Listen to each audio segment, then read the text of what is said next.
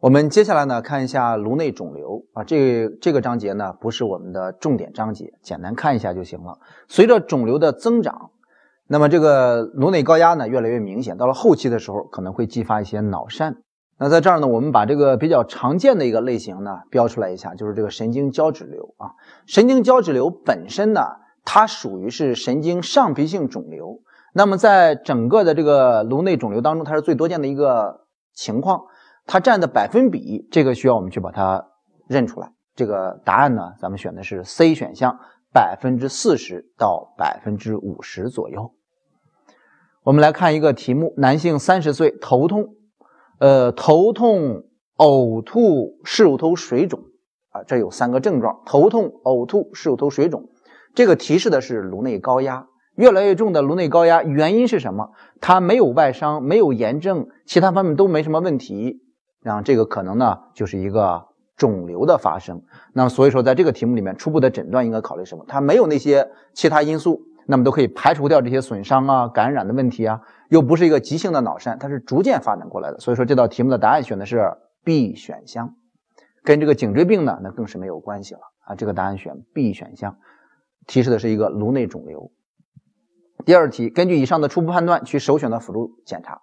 如果考虑颅内肿瘤，那么得选一个呢能够看得清这个结构变化的，相对来说呢价格又又便宜一些的啊，选的是 D 选项，脑部的 CT 的检查啊，这个答案选第四个。第三题，根据以上的检查结果，最重要的治疗肿瘤，那需要进行病因治疗，就是进行手术治疗，这个答案选 C 选项。我们接下来说一下颅内高压。啊，颅内高压呢，其实就是那个三大临床表现：头痛、呕吐、室乳头水肿的三大表现。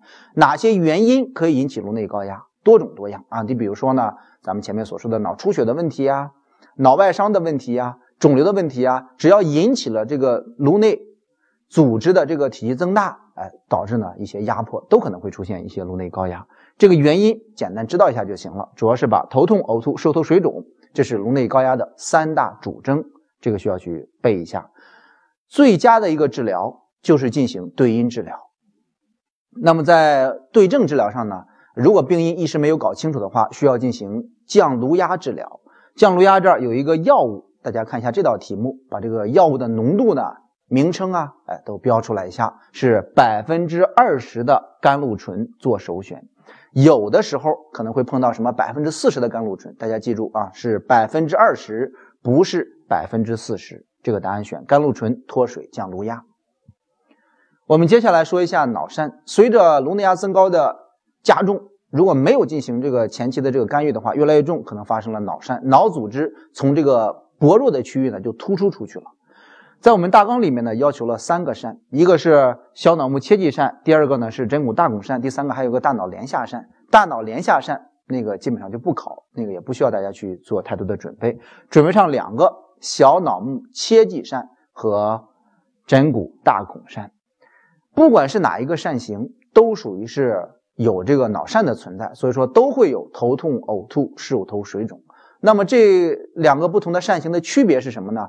这些脑组织膨出的部位不一样。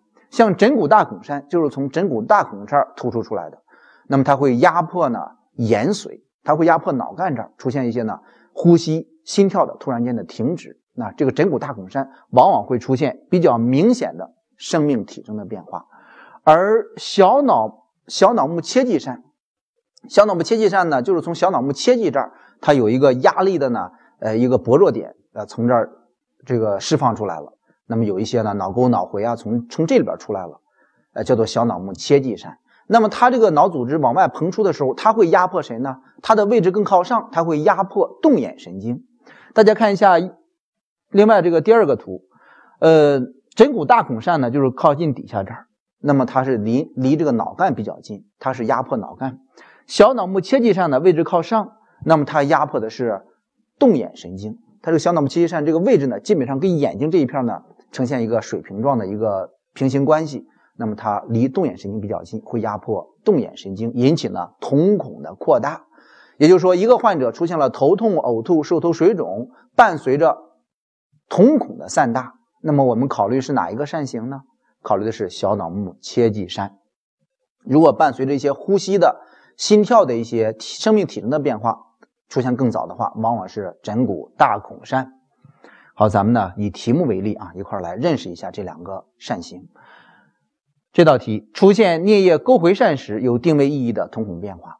这个颞叶沟回疝其实就是呢小脑目切迹疝，呃，它其实是一回事儿。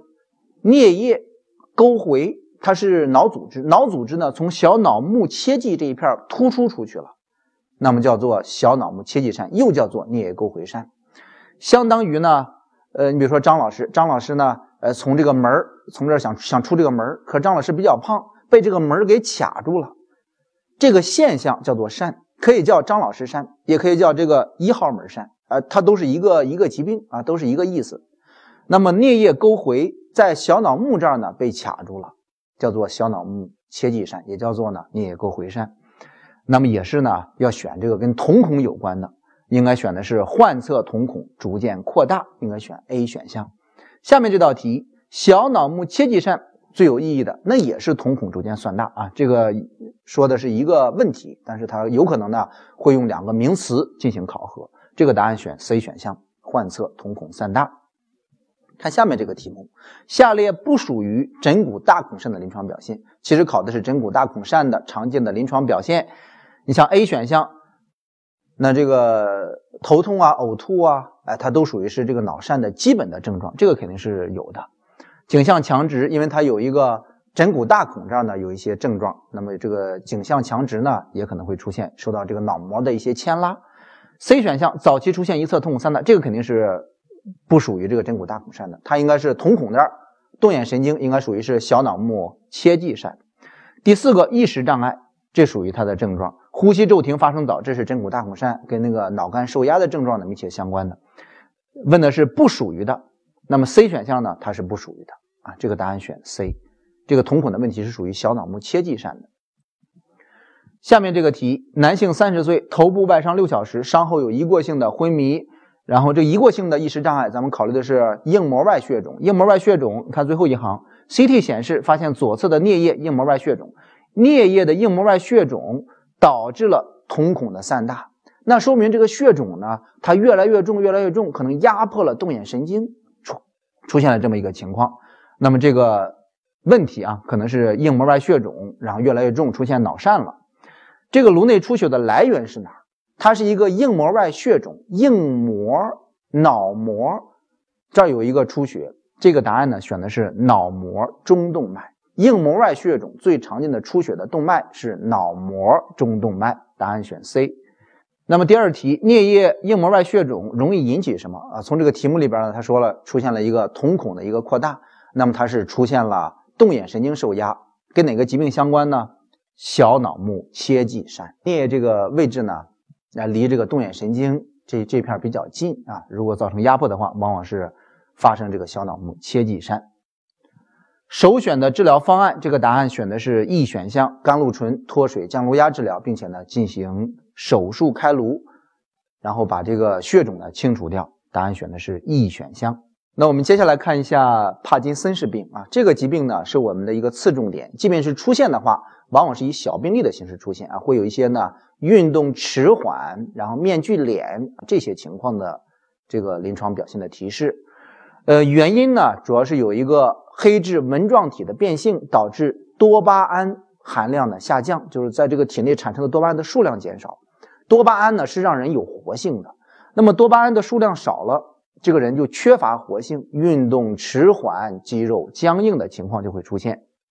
另外一个比较特殊的就是静止性震颤，看电视的时候在这坐着，那么手呢来回哆嗦，哎，现在想喝水了，一拿这个水杯呢，拿的时候，呃，他就这个震颤就消失了。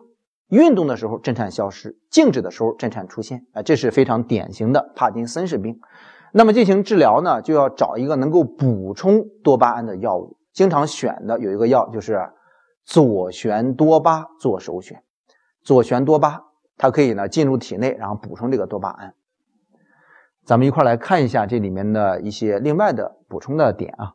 呃，在进行治疗的时候，就是尽量的对于这个严重病例来说呢，尽早应用这个左旋多巴。但是对于年轻患者，要尽量的推迟应用左旋多巴。那么在早期呢，可以应用应用上一些多巴胺受体的激动剂。老年人病情重的，他缺什么呢？给他补什么。但是在轻的患者来说，那尽量先去动员他自身，让他有一个受体的激动，让他自己去获取这个多巴胺，而不是直接呢给他补充这个量。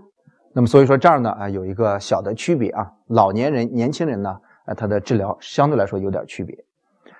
呃，抗胆碱能药物这里面提了，如果是年轻人，现在这个震颤呢非常的明显，年轻患者震颤比较明显。那么选哪一个药更合适一些？有一个药物呢，叫做安坦，对震颤比较突出的年轻患者，效果呢还不错。呃，这个稍微注意一下。呃，接下来呢，咱们以题目的形式啊，看一下它的主要临床表现。帕金森氏病好发于老年人，这个题目七十一岁，主要表现有一些运动迟缓，有一个震颤，并且肌张力比较高的一个情况，前倾的屈曲体态，这个是。帕金森氏病的典型表现，最可能的诊断选 A，选择最适当的治疗药物。这是患者呢，他年龄啊七十一岁，老年患者可以首选的是复方左旋多巴。这个左旋多巴进入体内，容易透过血脑屏障啊，最终呢它能形成这个多巴胺。如果直接吃这个多巴胺呢，它透过血脑屏障的能力比较差，所以说一般呢不直接服用多巴胺，而是服用呢左旋多巴。这个题目答案选 B 选项。选用上述治疗的目的，呃，这个药物呢，咱们说不能够将这个疾病治愈，而只能说呢对症治疗。呃，你说阻止疾病的进行，它也阻止不了，它这个疾病呢会越来越重，越来越重。那么就是一个对症治疗的药物，它是改善症状的。因为帕金森目前呢还没有特效的病因治疗啊，所有的治疗用药呢，呃，目前都是症状治疗。那咱们呢，接下来说一下偏头痛的一些考点啊。这个内容呢是一个次要的章节，呃，在这儿呢主要涉及到一个偏头痛的分类啊，包括普通型的偏头痛，还有一些呢典型偏头痛。偏头痛的原因可能跟血管搏动有关，也可能跟神经性的一些调节功能紊乱有关，原因不做重点。不管是哪一个类型的偏头痛。那么进行查体的时候，除了头痛的症状之外呢，神经系统查体，什么划这个脚底板啊，它都没有这些病理反射的异常，所以说神经系统无阳性。在分类当中看这道题目，最常见的类型是什么？这个答案呢，从这个病名来看就能够看出来，是普通型的偏头痛更为多见。那么普通型偏头痛约占百分之八十。再看下面这个题目。说普通型和典型偏头痛两者的区别是什么？普通型偏头痛呢，就是一个头痛，单纯的一个头痛。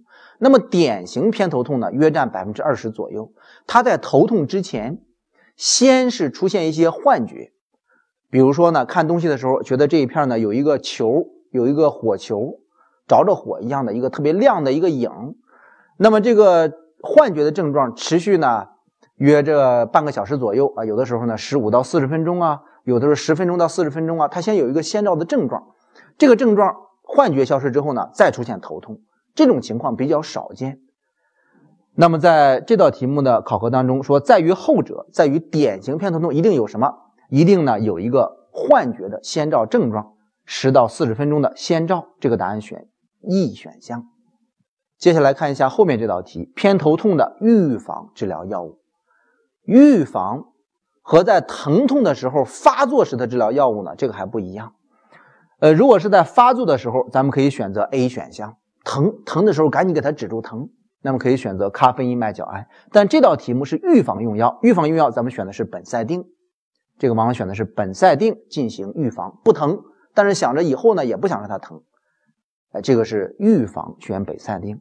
如果发作的时候选药，选的是咖啡因麦角胺。接下来说一下后面的紧张性头痛。从名词上来说，心情紧张的时候呢，出现的头痛，跟心理因素呢更为相关一些。那么这个疾病呢，治疗的话啊，可以通过呢一些这些这个对乙酰氨基酚呀，包括一些麦角胺的进行治疗。但是真正的原因，那么还是从心理上呢要进行治疗，往往是心理相关性的因素更为大一些。